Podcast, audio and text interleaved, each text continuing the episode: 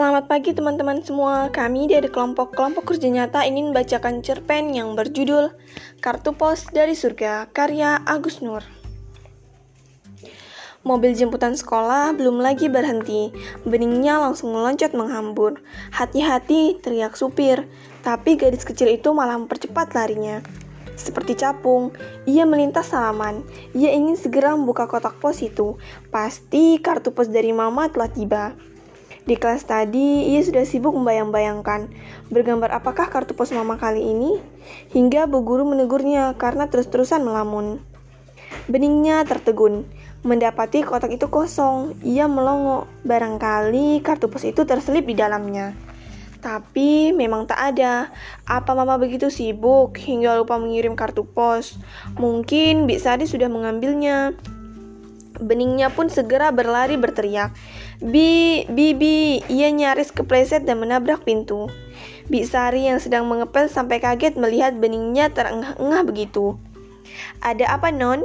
Kartu posnya udah diambil Bibi ya? Tongkat pel yang dipegangnya nyaris terlepas, dan Bi Sari merasa mulutnya langsung kaku. Ia harus menjawab apa?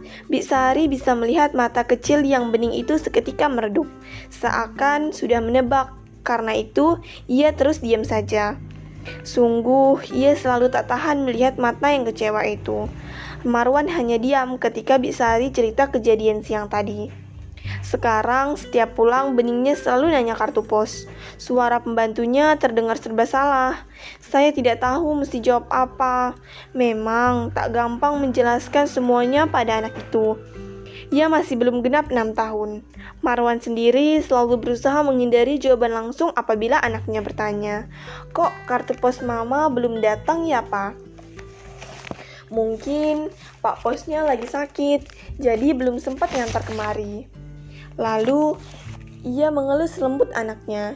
Ia tak menyangka betapa soal kartu pos ini akan membuatnya mesti mengarang-arang jawaban. Pekerjaan Ren membuatnya sering berpergian, kadang bisa sebulan tak pulang dari kota-kota yang disinggahi.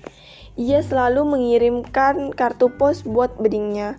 Marwan kadang meledek istrinya. Hari gini masih pakai kartu pos, karena Ren sebenarnya bisa telepon atau kirim SMS. Meski baru playgroup, beningnya sudah pegang HP. Sekolahnya memang mengharuskan setiap murid punya handphone agar bisa dicek sewaktu-waktu terutama saat bubaran sekolah, untuk berjaga-jaga kalau ada penculikan. Kau memang tak pernah merasakan bagaimana bahagianya dapat kartu pos. Marwan tak lagi menggoda apabila Ren sudah menjawab seperti itu.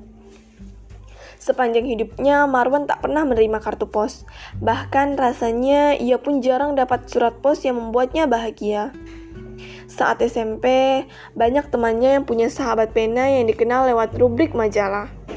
Mereka akan berteriak senang apabila menerima surat balasan atau kartu pos dan memamerkannya dengan bacanya keras-keras. Karena iri, Marwan pernah diam-diam menulis surat untuk dirinya sendiri, lantas mengeposkannya.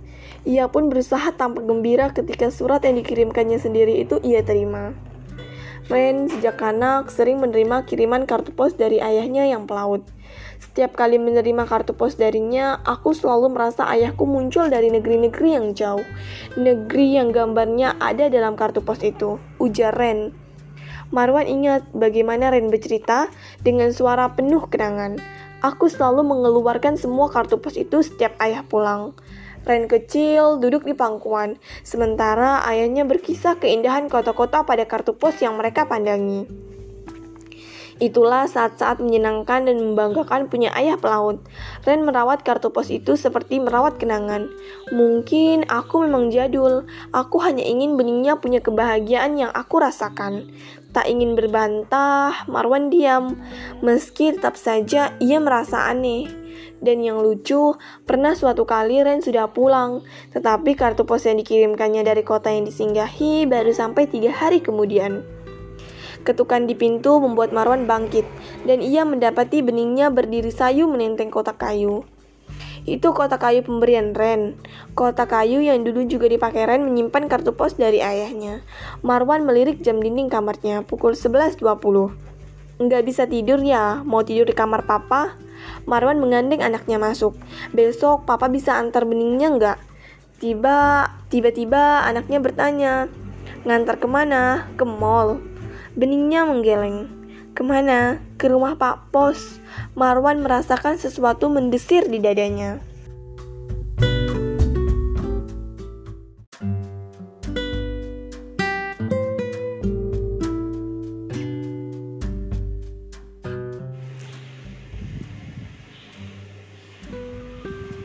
Kalau emang Pak Posnya sakit, biar besok beningnya aja yang ke rumahnya ngambil kartu pos dari Mama. Marwan hanya diam. Bahkan ketika anaknya mulai mengeluarkan setumpuk kartu pos dari kotak itu, ia mencoba menarik perhatian beningnya dengan memutar DVD Pukoyo, kartun kesukaannya. Namun beningnya terus sibuk memandangi gambar-gambar kartu pos itu. Sudut kota tua, siluet menara dengan burung-burung melintas langit jernih. Sepeda yang berjajar di tepian kanal, penggoda kuning keemasan, deretan kape payung warna sepia, dermaga dengan deretannya cat tertambat, air mancur dan patung bocah bersayap, gambar pada dinding goa, bukit karang yang menjulang, semua itu menjadi tampak lebih indah dalam kartu pos. Rasanya ia kini mulai dapat memahami kenapa seseorang pengarang bisa begitu terobsesi pada senja dan ingin memotongnya menjadi kartu pos buat pacarnya. Andai ada Ren, pasti akan dikisahkan gambar-gambar di kartu pos itu hingga beningnya tertidur. Ah, bagaimanakah ia masih menjelaskan semua pada bocah itu? Bilang saja mamanya pergi, kata Ita teman sekantor. Saat Marwan makan siang bersama, Marwan masih ngantuk karena baru tidur menjelang jam 5 pagi.